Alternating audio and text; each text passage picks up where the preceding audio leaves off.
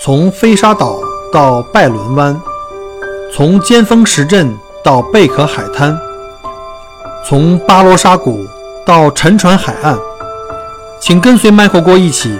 让我带你走入精彩的澳大利亚。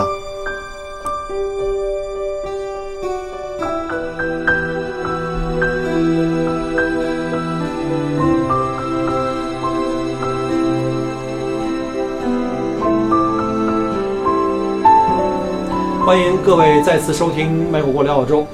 啊、今天呢，我很荣幸邀请到了我的好朋友 Christina 来参加我的这个嘉宾访谈，啊，来聊聊她的来澳洲以后的这段时间的生活。大家好，我是 Christina，我中文名字叫陈杰哈，很高兴有这个机会能跟大家一起交流哈，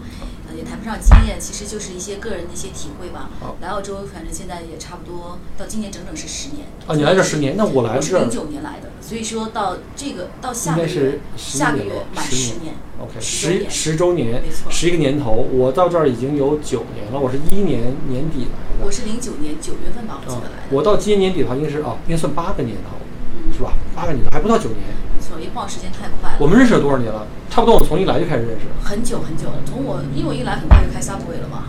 然后你是几几年开的 Subway？我记得来了大概不到一年的时间吧，我当时就就是一零年。差不多一零年那比我年底或者是年初，反正大概那个时间段就很快。我是一零年办的，一零年国庆节办的这个移民，我是一一年十月份来的，对然后很快我就买了那家店，就 Henry 那家店嘛。那说到这儿的话，我们认识时间真够长的了，借货嘛，那个是吧？因为咱俩近嘛。对啊，因为当时我记得好像管你调我记得你好像有两家店。对我有两家店，一个是那个 Baby 啊，Baby Garden 我很熟，因为老去。Plaza 那个。啊，丹尼 Plaza 就是之前就外面那家店我知道，我知道。我这就二十四小时 cos 那个。对，就是哎那家店的话，绝对让我不做了。最后就又后来卖给另外一个，也是一个中国的呃，他不是中国的店。是亚裔的一个人，但那家店实际上是我们上赶着买的，就哦是我们当时太想再买第二家店了。不是我说现在接手的那是个接手的是一个是一个中国人。不是不是华裔，当时哦，对了，又卖给一个华裔了，又卖了。对，当时当时买我们家店的是，也不知道是韩国人还是哪，反正是一个亚裔的。反正我们认识有八年了，我记得那个时候就是我们经常互相短货，互相没错。借货。对，你到我店里去买面包，我 不是是不是去借面包，然后我我去你店里去借肉。因为我们那时候做很多 lunch order，有时候经常就 run out。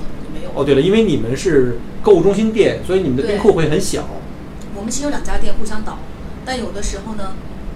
因为那时候做好几个学校嘛，然后做很多 lunch order 什么的，所以有的时候就不够。你看你不做了就好了嘛，我的学校我这比以前多了，这学校都跑我那儿去了。OK，我们这个有点扯远了哈。今天想请你来呢，想给我们大家来介绍一下，因为我之前很多听友呢，就特别想了解一些就是在澳大利亚生活的一些华人，他们在这边生活工作的经历，原来为什么从中国过来，然后什么时间过来，然后经历过什么样过程。因为现在我有很多听友加了我的微信，加了我听我节目以后呢，很感兴趣澳洲的移民呢，或者是留学的这种这种细节。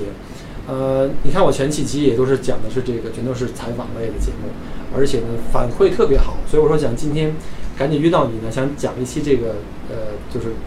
我们叫什么？就是我昨天晚上还在跟我老婆开玩笑，就是我现在讲这节目越来越像一个采访澳大利亚的成功的华人。不算成功了，其实就是大家一起交流吧。啊我觉得就是一个故事。我记得我小时候看北京电视台有一个有一个节目哈，有一个好像是像新闻节目还是一个纪实节目，叫做什么《七日七频道》，对吧？对生活就是一个七日接着另外一个七日，它的结尾有一句话特别逗，就是讲述老百姓自己的故事。就是心路历程吧对。啊，那那我能问一下，就是你当初呃为什么要考虑来澳洲？大概什么时候开始做这个澳洲移民？我来澳洲是零九年，但是我有这个想法来澳洲，可能要更早，可能早到上大学的时候。啊，那么早就有这个没错留学的就是有当时其实首选不见得是澳洲了，当时还考虑去美国，但那个时候呢，因为九幺幺啊，然后加上奖学金的原因，就放弃澳洲，放弃美国了。嗯当时也考虑过英国，但因为英国呢就是没有办法长期居居住嘛，所以也就考虑澳洲。天气原因啊。呃，就是它的政策你自己就是很难留下去，因为我当时出国的目的还是有移民的倾向的。嗯所以当时，呃，但是在毕业的时候吧，我就已经把雅思都考了。其实当时已经申请过两轮澳洲的学校了。哦，但是第一次第一第一轮申请的时候，那时候因为我拿到那个联想的那个就是等于入职通知嘛。啊，就等于毕业开始找工作的同时，哦，其实我当时做两手准备的，我当时想找工作是个过渡，然后等到合适我就出去了，就先随便先找一个现在你的那个。那个联想的老板要听了以后多难过呀！对，当时真的是就是一个过渡，嗯但是没想到呢，其实我还第一呢，就是说当时在一边呃准备的时候呢，因为我本身大学学的是 marketing，但是因为了解到就是澳洲可能 marketing 不是一个移民专业，所以就当时申请研究生的时候申请的是会计，哦，所以当时呢，一个呢就是说我我就开始选这个会计，然后当时雅思也是考了考了两次嘛，才拿到他那个 full offer。然后第一轮申请完以后呢，只是因为当时，呃，第一年在做申请的时候，那时候我联想的给我的那个工作的机会很好，我也很喜欢我工作的内容，所以当时第一年没有过来，主要还是因为工作的原因。等到第二年还是有考虑要再出国，但那个时候好像听说政策已经有改了。就我有些一起考雅思的朋友，他们已经先到了澳洲，跟我讲那个时候研究生好像一年半就不能，如果一年半的这种这种课程是不可以直接申请 PR 的，哦一定要申请两年的课程。我又重新新申请了一轮新的学校嘛，好像那个英语成绩要求也比以前高了吧？但是当时我英语成绩是 OK 的就反正也是先后考了两次嘛，还申请过复议，因为当时有一个成绩第二次比第一次低，我认为是不公平的，所以当时还把我的那个听力的一个就口语的一个磁带寄到英国去复议嘛，还复议成功了。哦，有这么一个故事吧。然后第二轮又申请了一些学校，然后都是有两年制的那个研究生的这个部分。然后但都申请完之后呢，还是因为工作的原因，在考虑到，因为当时也考虑很多现实的问题，就是说我当时如果说读了会计毕业以后，我的竞争力，因为我本身本科不是这个会计专业，那我研究生只有两年的会计这种经验，我如果留在澳洲，我从事会计的行业，我是不是有竞争力？，对，对，然后是想就是说，如果说真的留下去了，那我在澳洲找一个工作，我从事一个会计，又不是一个最初本科的这种专业，只是有两年的基础，会不会很薄弱？而而我那时候在联想，其实工作的性质我很喜欢，而且当时联想发展也很快，所以呢，考虑再三呢，还是当时就放弃了。OK，但是我老公那个时候他就出来了，我们当时那时候就是老公了吗？不是，我现在就是老公没有没有，那时候是男，就是不就是朋友，好朋友，啊应该说是当时一起就是出国留学啊，有经常一起交流心得啊什么的。然啊，后是因为共同学习和共同那时候进步就是很好？的朋友，还啊不算是男女朋友。那时候他可能有，那个时候我觉得他，我妈说他对我有有一些好感吧，但是只是就是普通的朋友或者好朋没有表白，嗯，应该没有表没有到表白那个阶段要不然我可能早就早就出国了。然后他先来的，对，然后他就直接是毕业以后就来了澳洲读研究生，在莫纳什，然后他读的是那个网络嘛，就计算机类的，啊，就他毕业以后你们俩是特别典型的我们中国留学生的那个男的 IT 女财务，呃，对，差不多吧。我是学，我后来我在国内读了一个在职的研究生，读的是金融嘛。嗯然后他先过来的时候，他应该零二零三年就来澳洲了，就读了这个，读完研究生，毕业以后就留下来了。嗯然后这个期间呢，就是我就一直在联想，我毕业也没换工作嘛，也是很执着的那种。那时候你你俩就开始这个异地，我们其实就是很好的朋友哦，有的时候我来出差什么的，我们也会见个面呢。哦然后反正就是后来就某某一年和哪一年啊，嗯 然后后来就谁先提出的还记得吗？当时我都不记得了，可能还是他先提出来的吧。反正还是两个人有好感，会有好感。对，可能可能还是因为有这个基础吧，我觉得。然后后来加上呢，各种原因吧，后来就是到了，因为毕竟在一起了嘛，所以肯定要考虑，就是他回来还是我过我我来澳洲。他甚至愿意为了当时考虑过这个放弃选项，在这边的他当时身份，提提他提过说要不要，因为他那个时候在澳洲的一个那个一个很大的一个物流公司哦做也也是做那个 IT 就是网络管理的嘛。然后当时就是我那是很不错的工作了，没错，很不。错的工作，但他觉得他做 IT 的在哪儿都能找到工作嘛。然后当时也考虑过，然后说要不要他回去，然后，然后我我当时其实是这样哈，我对于呃比如说澳洲也好，然后我还是有一些这个呃憧憬的，因为当时因为我们联想，我我我那时候经常去美国出差嘛，就是我们的供应商就是德州仪器，嗯。他们的总部在那个美国达拉斯，然后呢，我们我们去他那儿开会的时候哈，就是他那供应商的那个那个老外哈，就带我们去他们家，就当就像澳洲这种典型的房子哈，当时觉得特别特别美好。德州也是特别喜欢德州 barbecue 的，德州的那种感觉就是特别像这种澳洲那种就很田园，然后很村很，很很就地广人稀的感觉。对对就去他们家了以后，他们住两层的小楼哈，然后院子也很大，然后在他们家玩儿那种游戏啊，然后就聊天啊什么的。当时我就感觉这种生活是我很向往的，所以这可能算是一个种子吧。嗯所以你就跟他说，你不要过来，我过我过对，没。错。然后那个时候呢，就等于是说，在那个，在我和最后我老公啊，他叫 Ben 哈，就是我和 Ben 在商量这个，呃将来的计划的时候呢，其实他也很多的给我了一些我们未来的规划。其实那个时候在我来之前，我们其实就已经开始买地盖房了，哦就是在我来之前。哇，那个年代简直太便宜了，要。对对对，没错，我现在就是我住的地方哈，就是等等于是在我能我们来之前透露一，下吗？那时候买的很便宜，能真的是透露一下吗？我当时买台那个土地五百多平米，那是零零。零几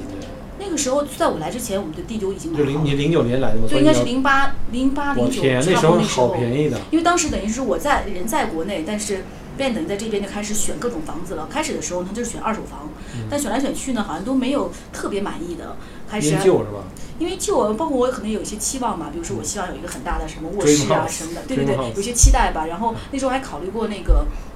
西区西边的一个一个一个幸地方亏你没去啊。对，但是呢，西边那个房子呢，就是当时被你说那个也很新，房子很好，但是嗯也便宜距离他上上班地方特别的远，因为后当时好像是在丹尼那边，我记得在东南嘛，嗯上下班可能要三个小时，所以就没考虑。后来就等于是我们最后就最终就选的地那块是我记得好像是一个比较新的一块地的，没错，像那边房子都很新，我去过。对对对，那就那时候等于说在我来之前就都已经 on the way 了，所以我必须得来了。所以你来了以后，那房子基本上就可以就我就开盖好始盖了，我啊就们就我们就开始安排这个计划，就开始盖什么。哦也就是说，我在来的时候，我当时我一般办的辞职，因为你想，我九月份来了，我到七月底八月份才真正离职。哦但这期间呢，就是说我周末的时候就开始买家具啊，然后弄什么窗帘杆啊，什么所有东西基本都买好了。我当时弄了一个那会儿还没有上班，就开始在国内集货，对对对，要发过来，人就跟着货一块儿就没错是这样就开始介绍自己家，哇，太棒了！你知道为什么特别关心你房子？因为我刚刚盖完房，对那个房子是我们就是我现在住的。你那个位置要比我。好。我现在在 Royal 这房子，因为不是学不是学区嘛，这学校是垫底的房子学区啊，，但是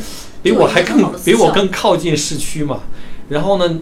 我那块地才七百三吧，就要七十五万我这个，全含完税。我那个房子的地呢，属于中等，五百一十二平米吧，属于就够住了。其实当初那盖房子盖了是多大的房子？就盖了这个标准的两层，两而且我当时 square？呃 square 我这种可能，哎呦，其实这个没有概念，反正是五房的五房的这个五个卧室的，对，，那应该然后跟我差 square 不多应该有。四十，哎呦，这个 square 嗯换算我老是算不清楚。就是就是四十，我们家现在是呃四十七、四十八个的，不到五十个 square。所以但我的房子好贵呀、我现在我想想都心、嗯心痛。我那块地我全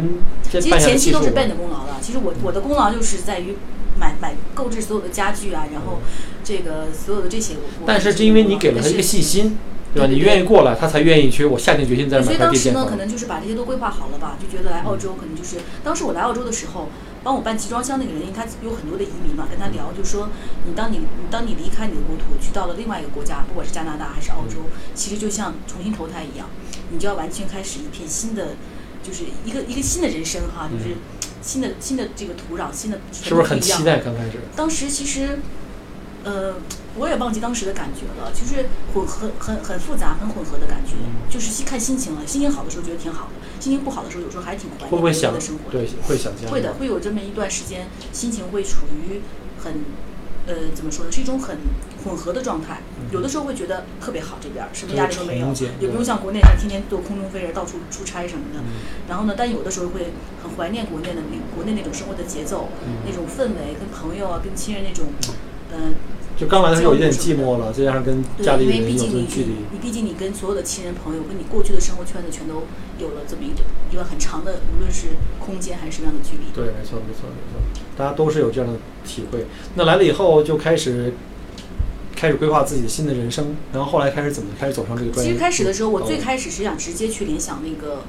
联想这边的公司的，但是因为，联想非，常小。其实当时我都已经做好一些我的我的我的 team leader，就是我的领导已经给他们写好推荐信，已经给我做过一些电话的面试了。哦但，当时呢，就是一定要让我去摩尔去悉尼，对，但是我当时不想去悉尼。哦后来呢，再加上觉得联想我真的其实你可以出，你可以飞啊。对，Ben 当时也是这个计划，他说你就每每每每周飞呗。对那我就想，哇，我这么辛苦，而且我那时候要成家了，对吧？而且也有计划，很快要孩子什么的，我就不想不想找不想那么折腾了，我就想找一个相对稳定的，不用那么那么那么辛苦的。我觉得人生的意义其实还是应该更完整一点，事业不是女人的全部吧？那我现在还认识那个联想在澳洲的那个就对是负责人，他现在的业务都在墨尔墨尔本，那个人在在墨尔本，嗯对，在在家里 home office 也挺好的。对，所以当时可能也是想换一种方式，因为我在联想从我一毕业到我走，差不多十年的时间，真的就是基本上算同一块业务，嗯然后这边一个熟悉的等于跟成了差不多十跟。联想一起成长起来，是在做做联想业务哪块业务，我们是做一个当时的一个比较新的业务，叫投影机。啊？那时候那时候我们是伴着伴随着它成长，我算最早的一波嘛。哦，基本上我走了以后，那个业务可能过了一年两年也收口了，也是被优化掉了嘛。但是实际上是经历了整个这个投影机的这个市场的这个个成长和它的这个辉煌，到最后的这个收收尾，当然收尾的部分我没有赶上，嗯所以那你干完以后，就是面临一个事业的重新选择，包括你刚才说你找过联想的同一个品牌下的的这个澳洲分公司。那后来，比如我们后来是通过 Subway 认识，对不对？嗯你跟 Ben 怎么又突然想起来要去自己开店呢？他也是一个非常好的一个全职工作。其实当时我自己刚来的时候，其实简历也投过一些嘛，然后当时也有很多。呃，就是无论是猎头公司还是直接的这个用人单位跟我有沟通过，然后当时的感觉就是说，因为我当时在联想是管一个小业务，虽然我的这个 title 是 marketing manager，但是在他们看来，我的所有的岗位职责有点像 general manager，因为我从销售到运营到财务的这个部分，我其实都有涉及，所以他们觉得呢，就是给我的这个岗位设计就很尴尬。比如当时我去应聘产品经理或者营销经理，他们都觉得从我的履历来讲有点儿 over qualified，但是呢，而且呢，其实最大的、最主要，我认为的这个原因，就是因为我是学市场、学销售的，这个一定要有非常强的呃 local 的背景，或者说语言的这种要非常好。其实他对这个是很是没有办法的，因为作为一个对我自己也很清醒的知道哈，就是说，即便有些其他的竞争者他没有那么多的工作经验，但他只要是 local，对他有的语言方面有本优势地。的文化的这没错个背景非常非常的一定会。比我有优势。所以我觉得在这个问题上呢，就是说我自己也很清楚，如果我想找一个跟我以前工作很接近的这种对口的这种这种岗位，其实是非常困难的。嗯如果说像 Ben 这种，他因为学技术的嘛，比如说会计啊，或者是搞这种技术类的，可能会比较容易。所以当时呢，就是其实一直都有这个想法，其实在国内也有一种想法，想去创业。其实创业这件事情呢，其实在我在联想的时候，就有很多人，因为联想其实有好多人自己下海的嘛，因为我们本身扶持好多经销商，我们也是看着经销商从一个很小的公司，随着联想的成长，最后变成上市公司的。就是我下面经销商有一堆，就是在这十年当中，我还是联想的一个员工的时候，人人家家都已经是上市公司老板了。嗯所以我一直也是想着能够做点自己的事情。所以呢，当时呃跟 Ben 吧，反正 Ben 他其实虽然做技术的，但他其实不喜欢一直做技术，他觉得很枯燥，就他也很喜欢做生意。所以我们俩当时就说要要要做一拍即合就开始对对对，所以他可能在那个时候，我们俩的意愿都很很相似吧，就是说都是有这个想法，想做一点自己的事情。然后就开始对，找生意。没错。当时找生意的时候，其实很希望找一个作为我们中国人能够。呃，能够 handle 得了的，就是我们自己能掌控的。其实我们有几个雷区我们不敢碰。第一个就是跟文化太有关系、太有关联的；第二就是说跟饮食，这个文化包括一个是传统的文化，还有一个就是饮食。比如说有些店，它的咖啡的这种客人特别多，会对咖啡非常的敏感和挑剔的，这种我们都不对敢接。咖啡咖啡师的技术啊，没错儿，而且还有就是说，我们也挑了很多的行业，因为行业的话呢，比如说作为我们做生意来讲，我们是小白嘛，新手，所以很多生意如果说他要是餐厅的话，比如说如果厨师对厨师很依赖的情况下，我们也不太敢敢去做。一旦厨师离开了，可能我就像那种 fine dining 那种就肯定不行了，要有大厨啊。没错，当时其实把所有的这个华人能做的生意大概都了解了一下，比如说两元店啊，什么这个包头那个又太 low 是吧还也不是，因为有很多店，比如当时还考考虑过那个 post office，我发现大一点的 post office 呢，它的那个很多都是有信箱的嘛，要很早就要起床，六点多就要去开始发信啊，还要给人家发，那时候还要有对这个送报纸的这个没业务。错，然后像两元店什么，它要占压很多的资金，因为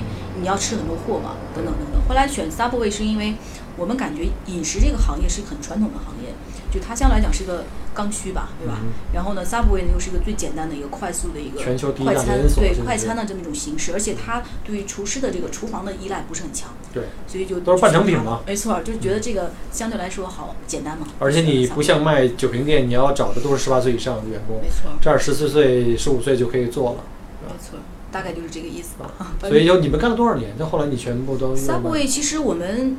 真正做的话，现在回想起来大概两三年吧。但后期很多时候我们是 under management，其实那时候我和 Ben 都有别的工作，就像你一样，其实后请了经理。对我们当时是有最多的时候是两个经理，后来是一个经理。嗯嗯，因为我们完全就是几个 senior 带着一些一些 junior 一起来做嘛，嗯，怪不得我去那儿都看不到你们俩看不到我们。我们俩其实很快就把店 set up 好了。其实我们打在做的时候呢，其实我们都发挥了自己本来的这个专长。比如说，我是比较善于这个管理，我们店里就就有这种所有的这种 checklist，然后每个人过来该做什么，他就直接 tick 勾就好了。比如说一来先开先开灯，再开烤箱，你做了你就要早班儿这一手事情就是一很少一一手，然后嗯所有东西你只要按部就班去做了，我在不在都没关系。我过来我只要检查一下你的这个 checklist 做没做好就行了。最多就是看一下卫没生，然后呢对，而且 Ben 呢，他就是把所有地方都安装上摄像头，我们的手机，我们的所有的终端，我们都可以通过，我们随时都可以看到店里的情况。店里发现没有人了，或他们在后面聊天，或者在谁那儿打电话直接直接打电话就过去了。嗯所以这个是他的强项，因为他就很善于做这种管理。跟我一样，我也是在店里加了这个摄像头，经常我的员工冲着摄像头那儿看着盯着我，跟我打招呼对，没错。啊。所以那那后来你们说干着 Subway 同时又开始不安分，又开始自己做创对，业，其实当时是这样的，因为觉觉得 Subway 呢，就是当时其实我们刚开第一家店，大概不到半年的时候，我们把员工都 set up 好之后呢，我们就想开第二家店，因为 Subway 你知道利润率是很低的，而且它还要给还受总部的管制。我们最初的想法其实有考虑。就是开多家的那个 Subway，因为当时考虑到说别的有一个 franchise 在南澳开了几十家嘛，当时我们觉得这是一个楷模，就很想复制它的那种那种道路。就当时我们把这个第一个家店弄好之后呢，我们就一直在考察第二家店。就有规模效应。对，它有规模效应。然后当时呢，考察了很多家店，因为后来就是很难找到一个特别好的店，很多店它都是维持，就是一旦你 under management 以后呢，就没有利润了。对你成本就会对对对增加太。多。后来看上的一个店呢，就是在那个，就是在那个丹尼弄 Plaza 旁边那个奥比外面那个店。哦，就是那一家店没，错，当时就觉得那家店挺好的，但是那家店实际上后就是我们买的时候对它预期很高，但实际上接手之后，我们发现它并没有我们预期那么好。这也是加速我们结束 Subway 这个生意的一个导火索，因为那家生意呢，它因为离那个大市场很近，很多客人可能就会选择在大市场里面吃饭，他不会出来再再。但是那个市场好像每周才开两三天吧。对，这是一个原因。还有一个原因就是说，在那个在 Cheltenham Road 那边又开一家 Subway，、哦距离我们很近。就为这个事情呢，我们还专门给总部写过信，我说这个属于不当竞争，距离我们太近了。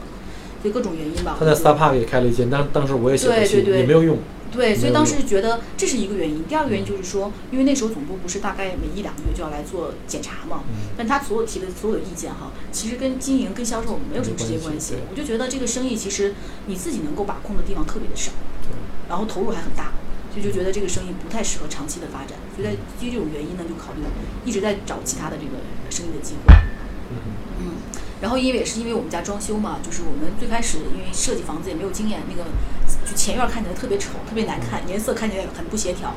当时呢也是找了一个朋友的朋友嘛，他懂一些设计，又给我们重新规划了一下颜色。当时就在我们门廊的地方弄了一个文化石。哦，当时取文化石的时候呢，就认识了 Ben 现在的这个合伙人，就当时觉得他哎规模不错，然后就就给他做食材没错，就跟他就联联联联系嘛，然后请他吃饭呀、大家一起活动活动哈，跟他聊聊他的生意，然后一来二去的就很熟了，然后慢慢慢慢就被就等于是入了一些股份，就跟那块儿合作。对现在我看你们从刚开始，他单纯你说那都是做做那食材，个食材，但现在完全是一整套的解决方案，就完全是厨房的。因为 Ben 其实这个这个就是一种痕迹，过往的痕迹。因为 Ben 以前做过 Subway，就他现在其实也在走那种加盟店的这种方式。因为我们进去的时候，就 Ben 进去的时候，其实只有一个呃食就是食材的一个工厂，嗯但是他进去之后。大概也就不到一年的时间，他发现就是石头台面，它不是孤立的用石头台面的，对呀都是要放在柜子上面。对啊，跟别人要么是橱柜呀、对要么是要么是浴室的柜子或者什么样。但是呢，以前都是跟别人合作，但是与其跟别人合作，不如有一个自己的工厂，。对啊别人抓客户只是跟你定了一个石台面，利润大部分在在前方。没错，而且互相会扯皮，有的时候有缝隙什么，他会说是石头的问题，他说是柜子的问题，对吧？后来他就 Ben 就就就开了一个这个柜子的橱柜柜子的工厂，专门的品专门牌定制。橱柜的，没哎错。，我记得是不是第一家店就在 Charleston？对对对，没错。你知道为什么吗？因为它因为我看他开始在朋友，圈里发这个东西的时候，嗯，我因为我经常要走那个 Prince Highway 进城，我一看 Charleston 那儿，我我这个这看着很眼熟，我一看 Miss Mrs. Mister Kitchen，我一看这就是 Ben 的那家，好大的一家。对他现在就是他完全有点像 Subway 一样，就是我们这个我们这个广告植入的还挺挺自然的。他应该他应该他应该感谢一下我是吧？对对对，然后可以让 Ben 请我们吃饭啊。没错，然后，啊他那个品牌叫什么来着？又来一遍。叫女士在前，Miss and。啊对对，我一开始说，我一开始这是写错了吗，一般都是我们叫 Mister 或者 Misses 啊，女士优先呀。所以我们叫 Mrs. 因为因为厨房嘛，主要都是还是给女士用的。OK，行，这个这个这个广告算是给落实了。然后他现在我看那个又开了好家新店应该，有四五家了吧？他昨天跟我说，是全是自己直营吗？不是，它有合伙，它的它的结构比较复杂。就有的店是直营，有的店是跟别人。对，有有合伙，就是它有新的股东，每家店可能有新的股东进来，哦也就它有独立两个工厂，然后工厂这边有有四现在四家到五家零售店，还接不接受新的加盟？应该还在一直在谈的之中。它每是吧比如说，因为我听友里好多，我突然，其实我突然一个想法啊，这个完全没有，对。这个这个不是我们是对了先，拜还跟我说呢，嗯我说那天跟我我跟他说了，我说 Michael 找我录节目，他说为什么不找我呀？然后对 我说不知道，可能已经其实我其实我想的是找你们俩，但是他太忙了。他终于好不容易有点时间，都是他夜里那儿自己家里擦枪嘛，所以我估计他也他 对他最后欢迎他啊，对，欢迎迎欢迎他，欢迎。所以下次我可以跟他约一期讲枪。对可以啊，那他可以，你要给他讲枪，他能给你讲好对呀、我就准备备就让他讲，我就顺便拿个笔记本记一记。对对对，其实当时我看上他很多店，后来我刚才你问这话题，就是你讲这话题，我突然想起来，我们的听友里面有很多幺八八的正在、登录。如果我有这个对，如果有我们的我们的听友，比如说像幺八八那些，他说我，比如我现在在在找生意，包括你刚才讲邮局，有一个朋友在悉尼也在问我，问我这如果加盟一个 post office 是不是现在这个可以？但我个人觉得可能比较夕阳了哈，不太难，不太不太容易，我觉得他们投资额不少，可能几十万八九十万可能甚至更高。然后另外一个呢，就是就是还有人在问这个什么咖啡厅啊，要开咖啡厅生意，因为我周围也有几个曾经开咖啡厅生意失败了的朋友，所以我一般都不太推荐。没错，包括刚才你像你讲的，那我突然间眼前一亮，就是你们在做哪个东西是可以加盟的，或者是合作的。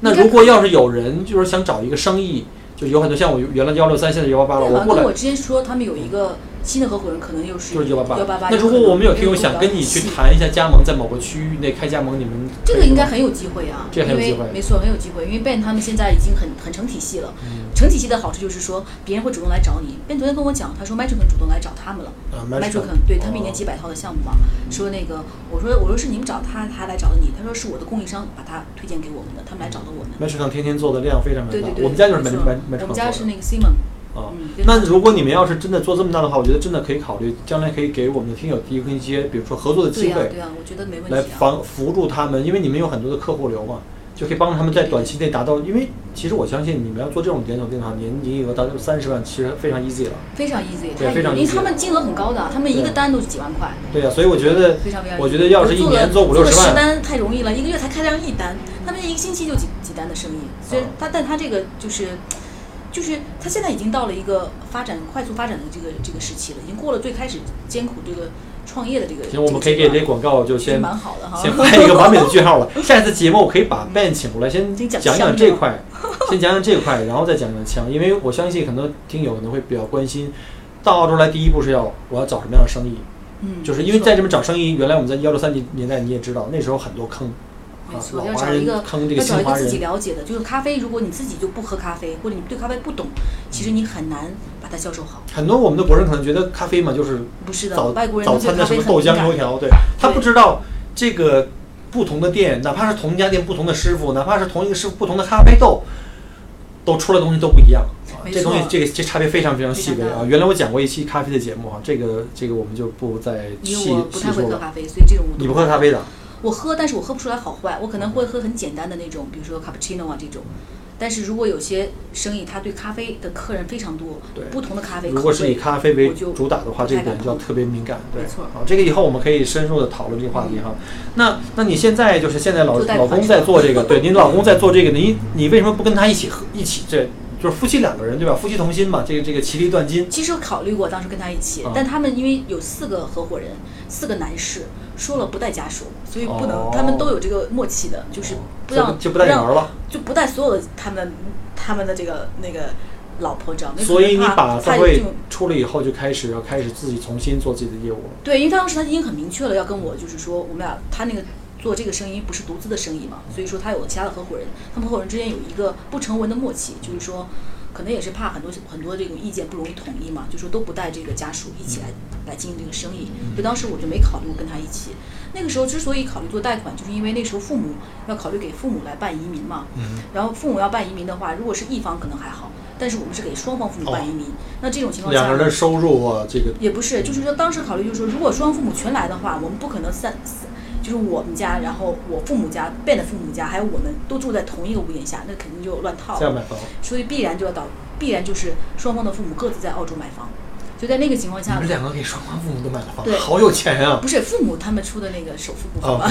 那你很厉害，你们来供嘛？哦，对，我们来供，没错，是这样子的。但是因为没办法呀，因为他是独独子嘛，然后父母反正肯定是要过来的。我父母呢，因为各种原因，就是也是来来我这边可能会比较好，因为我姐姐在新加坡，她那边也没有什么特别好的养老的这种政策对，。这边可能更对，所以说当时是因为我做贷款的，是因为我当时要买房也要做贷款，认识了我就是给我做贷款的 broker，然后呢那时候整个房产市市场特别火爆，然后就觉得这是一个特别好的一个市场。当时其实除了贷款，还考虑过就做过户律师。嗯，但过户律师呢，我感觉了解了一下，没有深入了解啊，觉嗯得做过户呢，因为要考那个律考那个律师那个执照，时间很久的，至少两年吧。嗯而且呢，我本身的这个以前的过往的经历也没有任何跟法律有关的这那你学种专业背景过财务啊？。对，但是因为我我上大学，我上大学的时候我辅修过会计，会计等于是我的第二个专业。然后我上我上研究生的时候读过金融，所以说感觉跟贷款这个还是有一些，至少有些知识点还是比较哎有些交集，可能上手会更容易。所以当时就决定想做这个贷款。就到目前就做了这么多时间。没错儿，最开始其实最开始做贷款的时候呢，还是也是一个一个偶然的机会吧，就认识我最开始就是呃认最开始认识的一个马来西亚的一个一个华人，他实际上是也做贷款，同时呢就是他也开展这个地产的业务，他同时也是 financial planner，他那个时候他本身呢是呃怎么说呢，他会讲中文，能听说但是不能读写，哦，但那时候因为中国的海外市场很很火爆嘛，他当时有这个就是公司有很多执照嘛，然后可以做这个房产的销售。当时他知道我中文不错，也比较善于 marketing，他要当时我去他那等于是工作，然后那时候我其实一边自己考着证儿，一边在他给他打工，相当于。哦然后他呢等于是说来了澳洲二十多年了，然后一直做贷款，还有做什么 financial planning 啊等等。同时他还有一个地产的一个执照，我帮他就做很多呃地产类的这种软文的这种中文化，因为它有很多英文的。做中国市场推广，应该这么说。没错，就是因为它有很多很多都是英文的材料，我要给它汉化，我要把它变成变成这种中文的这种文件，然后做相关的推广，就相当于做这种 marketing 嘛。然后呢，跟着他大概做了有一段时间吧。然后那时候我自己的执照也差差不多考下来了，然后慢慢慢我就开始有自己的公司，专门只独立自己的这个业务。就自己的业务有做了多少年？呃，这么算起来大概有六七年了吧，也有六七年了，从开始慢慢我我记得我刚开始的时候，我周围好几个人都是你帮忙没错，给做的。很早了，因为那时候刘跟着他刘毅做是吧对，刘毅，刘毅啊然后，刘毅又火了。还有你看我经理在我节目里出现的名字，一出现名字肯定火。刘毅，还有你的那个经理嘛？哦，对，我的经理，当时对他找了他要买好多个生意嘛银行，要他要买我的生意，对对对。然后呢，银行都都代表来，结果呢，我就哎呦，突然想起来，我说我认识一个，但是我说他是讲中文的，啊不是，也当然可以讲英文了。后来我说让他去找你，对一下就搞定了，所以我得特别特别谢谢你，非常，感谢，非常感谢其实。做贷款，我觉得要非常的细致吧。其实，其实银行看的是，因为银行本身不认识客人，嗯我们是一个中间人，然后能把这个客人介绍给银行，让银行相信他有能力去还款。嗯那么我们怎么去向银行介绍？其实是要给给给银行一个非常好的客户的一个呈现的。嗯那这个呈现的所有的点，既是要符合客人真实的情况，同时我们要知道怎么去扬长避短，对吧？所以说这个可能是个技术问题，这个没错技术活，而且要要很认真吧。我觉得其实好多这种失误，我见过的很多失败的 case，往往都是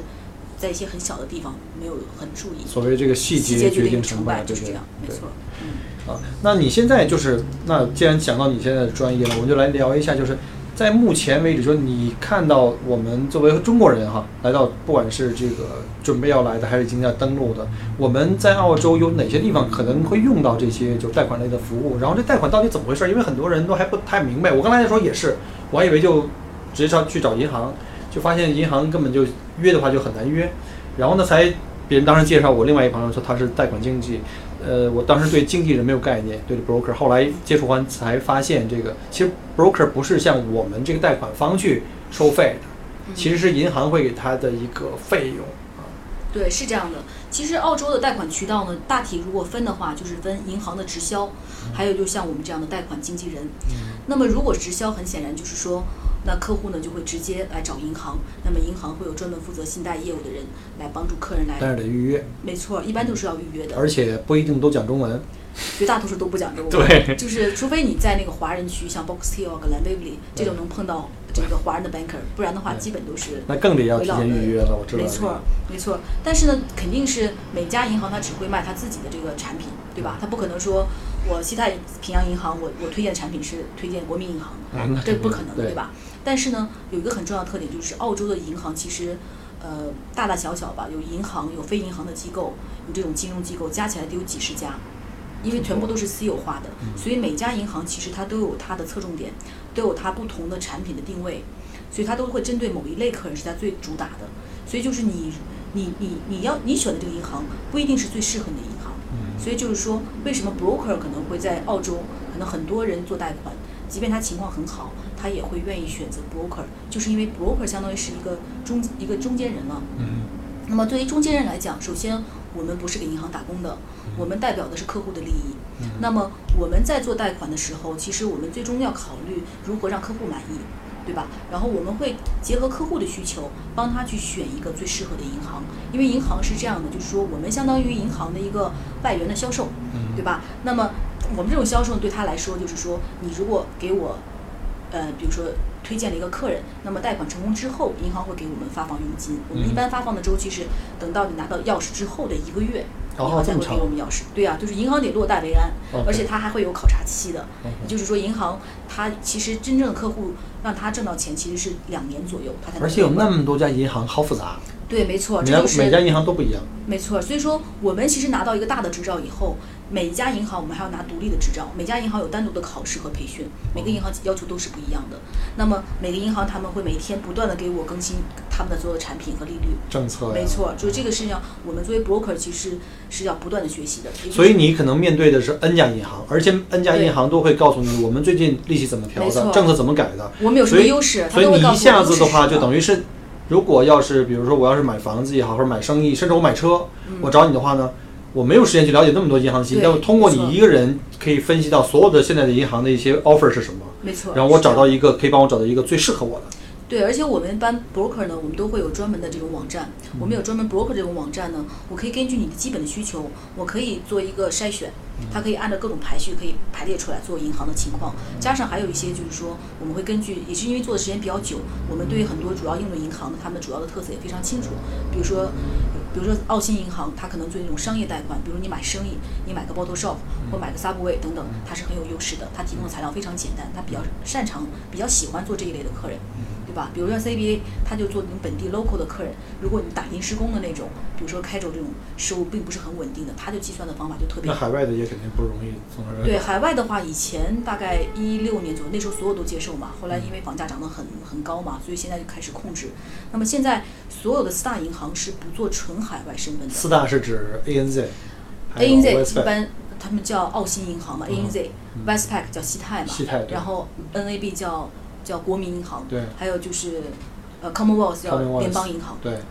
对这几家银行现在目前是不做任何纯海外公民的，就是你如果在澳洲没有工作、没有收入的对话，，暂时是不可以的，嗯就是说不可以，现在目前是不可以啊，我以后会不会开放不知道。嗯。然后呢，但他们可以有些是可以做临时签证的，就像幺八八呀，叫就 PL TR 签证可以吗，TR 有些有些银行可以的。OK，那我群里好多是 TR，他们比如说嗯，他这个月登录了，对然后去登录以后马上去银行开个账号，这时候他还没有任何的这个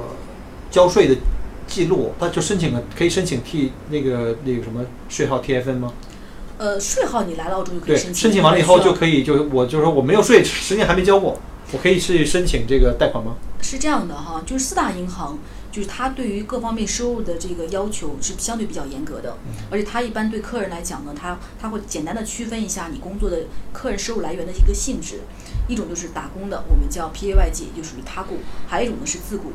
那么如果你来了，比如说像有一些独立技术移民，什么幺八九独立技术签证过来的，对吧？那么如果你找到工作，像什么四五七也可以，对吧？只要你提供你工作是稳定的，过了试用期，你提供两张工资单就可以了。哦，对，这种是比较简单的。PAYG 银行只要看你过往的工作的这个经历，也有些银行会更宽松一些。比如说，有些银行它要求你试用期内是不可以贷款的，但是如果你能够证明你之前的工作经历和现在的工作是非常相似的，你有有有有这个相关的工作的话，它也是可以贷款的。就证明你的工没错作延续性会很好。对，延续性很很好。对，然后但是对于自雇人士不一样，因为自雇人士呢，因为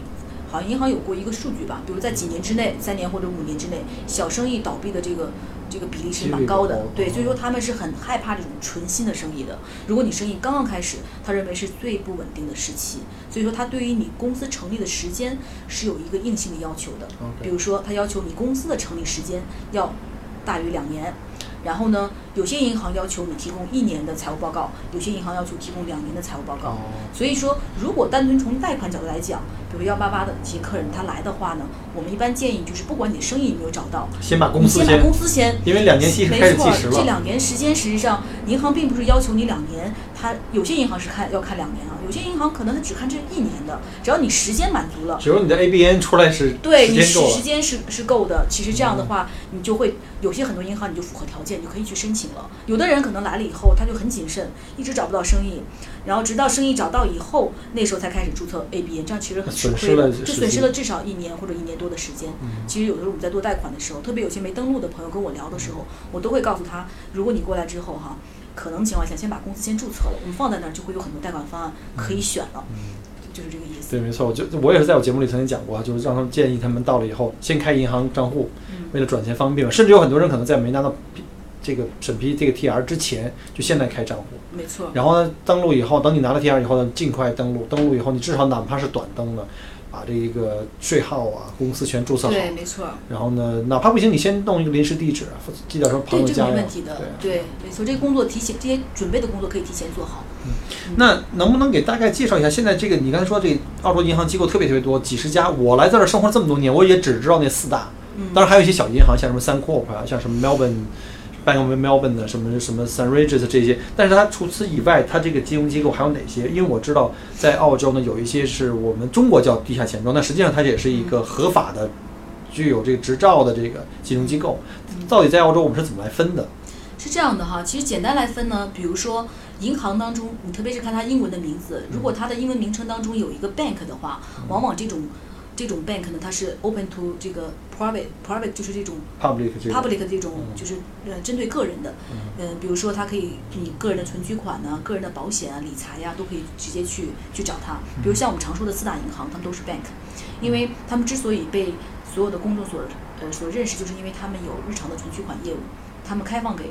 呃所有的这种普通的消费者，对吧？嗯但是也有些银行，比如说像建设银行，我听说啊，他们其实在澳洲也是有分支机构的，但他们只对公不对私，他们只对商业的这种这种贷款，哦我他还认识一个不对这种私建设银人的，行的他他没有什么太多私人的这种。好像也有中国银行是对私了吧？对私人中国银行，我们还做过一些贷款，对，是的。然后呢，这个是一个区别了，也就是说，首先呢，就是我们要看它是银行呢还是非银行。那么银行它是有个人存取款的，也就它有是分支机构有 branch，对吧？那么还有相当多的，会有三分之二的这个 branch 这种这种金融机构，它是没有这个 branch 的，他们可能会从事某一类的信贷业务，比如说有一类有些银行他们专门做这种车贷的或者做设备贷款的，哦，有一有一些银行，它专门做商业贷款的，比如说你要买商铺，我要买个仓库，买一个办公室的这种 office，那么你可以通过这这类银行来做。也有些银行呢，他们可能专门做这种个人贷款的，比如说车呃，就小额的个人那种，比如说 cash flow 的贷款啊等等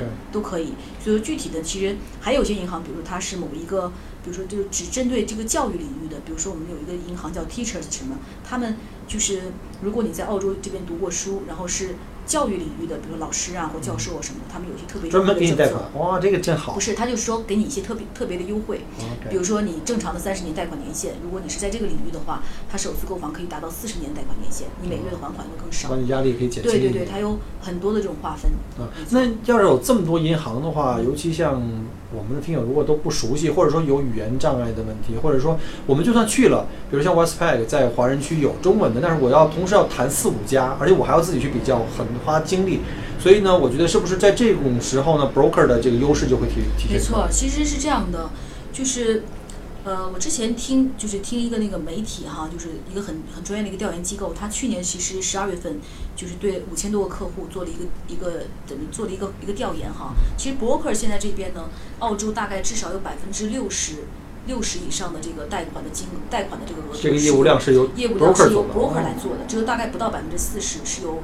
呃是由银行直销出去的，而且这个比例呢在持续的上升，而且 broker 的满意度很高，达到百分之九十六吧，然后银行的满意度只有百分之不到百分之七十。因为你要去找银行，他一定会跟你说我们银行最好，旁边那家特别烂。因为银行是这样的，比如说我自己有过这种跟银行直接打交道的经验哈，就是说我我今天可能去约约了这个可能叫。比如说这个 Bob，他跟我聊了聊，然后呢，可能有些他我提供一些文件，等到我下次想预约的时候，他可能不上班了，就换一个人，又换一个人，我就碰到过这个。然后换一个人之后呢，我要把我情况都都说一遍，然后他要给我再去弄，如果没弄完之后，又可能又换人了。然后而且很多时候，你你心里会很没底，而且你每次要预约，就是感觉很麻烦，而且他们朝九晚五的周，可能周六个别的银行周六上班，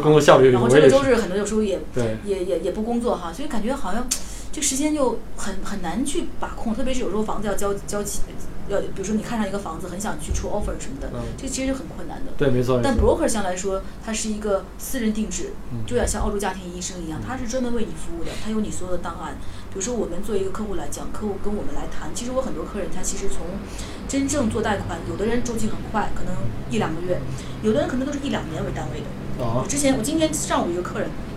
我看了看，因为我这边有记录嘛哈。我们俩第一次聊天是二零一七年五月十九号，他是幺八八 A，然后那时候一直没买房，他就想等到身份拿下来之后再买。然后现在我们开始启动贷款哈。然后我说你现在咱俩正好认识两年零两个多月了，然后现在终于要买房了。他一直在租房啊？他一直在租房，而且他这是首次买房，已经达到 PR 了，上个月达到的那个 PR 了，就是这么长。他是为了免省去那百分之八吗？他反正有一个奶爸奶爸的生意。好像他一七年如果买的时候，那时候好像还没有七点七吧。呃，对，中间调过好几次。不不是七点七，就是七啊，加七啊，五点五。今年的七月份刚刚变成百分之八，对呀，是百分之七嘛，就刚。但但是那时候好像还没有。最早那个时候，我想一具体年是最早的时候是没有的，好像是一七年年中才开始对，没错，好像一六年那好像没有。所以如果他当时是五月份，他给你第一次见面，他当时就应该买了。那时候那时候他不知道后面会涨呀，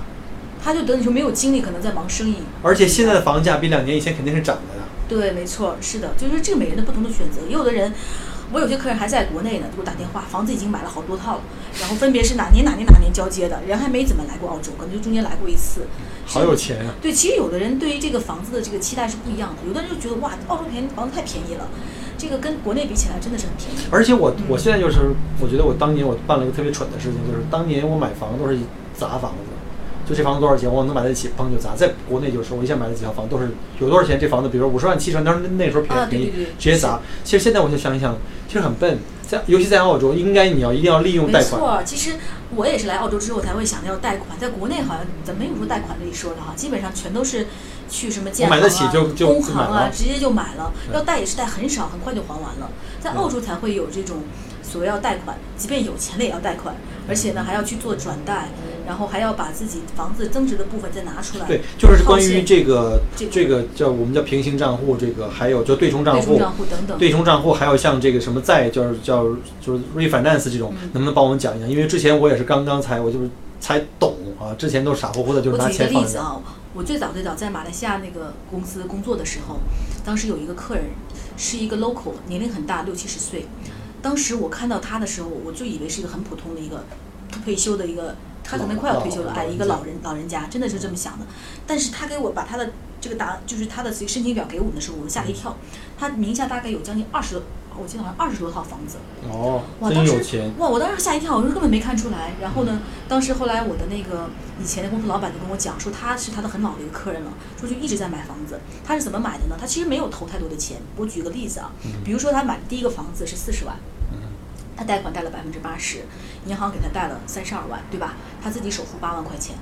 然后过了两年，然后呢，他等等于是这个房子可能增值了，可能然后银行给他做了个评估，这个房子现在已经市市场的这个价值是五十万，对吧？同样的，银行按照百分之八十可以贷给他，那就是五八四十万，对吧？那么这个四十万和你最初的贷款这三十二万中间就有一个八万的差价，对，这个八万其实相当于给你银行额外贷给你的，这相当于你的一个资金自有的资金一样。如果你什么都不干的话，你可以银行打到你的直接的存款账户，你多了八万块钱的现金。但是他有这么多套房，如果每套房拿出八万的话，你听我说，他的第二套房子的首付就是拿着这八万块钱去买了第二个四十万的房子，然后第二个四十万的房子呢，他租出去了，租金是可以还他的那个每月的贷款的。哦然后呢，他就等于是是说，第二套房子其实他根本个人就没有任何的投入，完全靠银行第一套房子增值的部分付了首付，然后这个房子租金呢来 cover 他每个月的还款。款，然后过了两年，这两套房子都升值都有了都升值了，能再次他又他又把这两套房子这个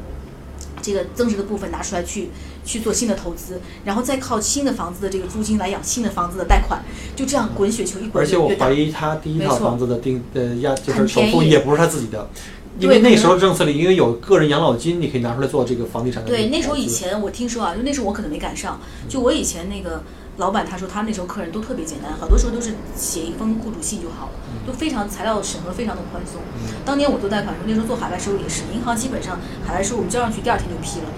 就是材料也都是怎么说呢，就审的都很宽松啊，特别的容易。所以可能房间就是因为这个原因，没错，我记得当时我给我父母还有给 Ben 的父母买房子的时候，哇，去拍卖的时候都是人山人海，真的是好多人，全部都是拍卖，然后那时候感觉好像房产市场特别的火爆。嗯嗯。对，所以，所以我就说，就是如果我们能够充分利用，比如澳大利亚这种特色，这种银行业的这种服务，我们可以用对冲账户。我比如说现在我那个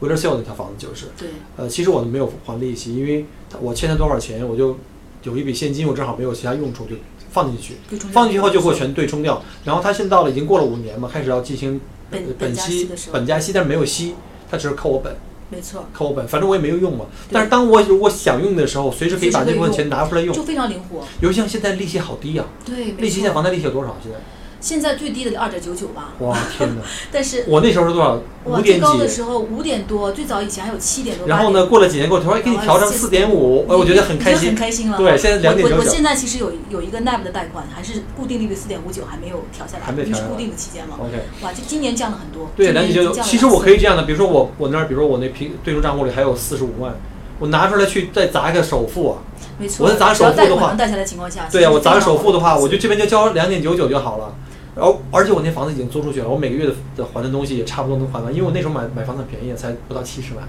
对，但其实是这样的哈，我觉得利率大家其实有一个误区啊。其实有的时候我们包括跟客人去讲，包括客人看到很多宣传说二点九九，就以为所有银行都是二点九九，其实也不是的。就是有些银行它会有一些某些产品是二点九九的，但是它会针对某一类收入的客人，比如说你你的收入要达到什么样的要求，然后可能你的这个。呃，贷款的这个年限啊，包括你的这个收入的一个要求啊，报税的记录啊，肯定要非常的好。比如有些客人他说，那我刚刚做生意，我时我工作我的这个时间很短，或我刚刚工作，我收入比较低，那么就不一定能够适合你。所以说，这个利率其实是相对的，因为没有一家银行会保持永远低的利这个利息。所以我们一般贷款的年限都是三十年嘛，所以我们还是看一个中长期的这一个一个趋势，对吧所以说不用特别纠结说这个银行是百分之四还是百分之三点五，因为它它也会变。没错，一是要一是会变，第二就是还有就是你们就是我们申请人本身的这个条件是否符合这个银行的这个政策。我觉得贷款首先是要能够成功的通过，其次在能够通能够通过的基础上，我们再选一个利率最低的产品。非常感谢陈杰帮我们分享了他的移民澳洲的一些心路历程的和经历，同时呢，也分享了作为一个专业 broker 的一些工作上的呃经验分享。那如果您想了解更多如何在澳洲进行贷款的一些技术细节，欢迎收听下一期节目。我们下期再见。很荣幸您的收听和关注。如果您喜欢我的节目，请您把它转发分享给您的朋友们。同时，也欢迎您线下跟我留言互动。除了喜马拉雅，也欢迎您加我的个人微信，并关注我的旅行服务公众号“墨尔本精品旅行”。我给大家准备了很多关于澳洲旅行的资讯和攻略，请您跟随我一道走入精彩的澳大利亚。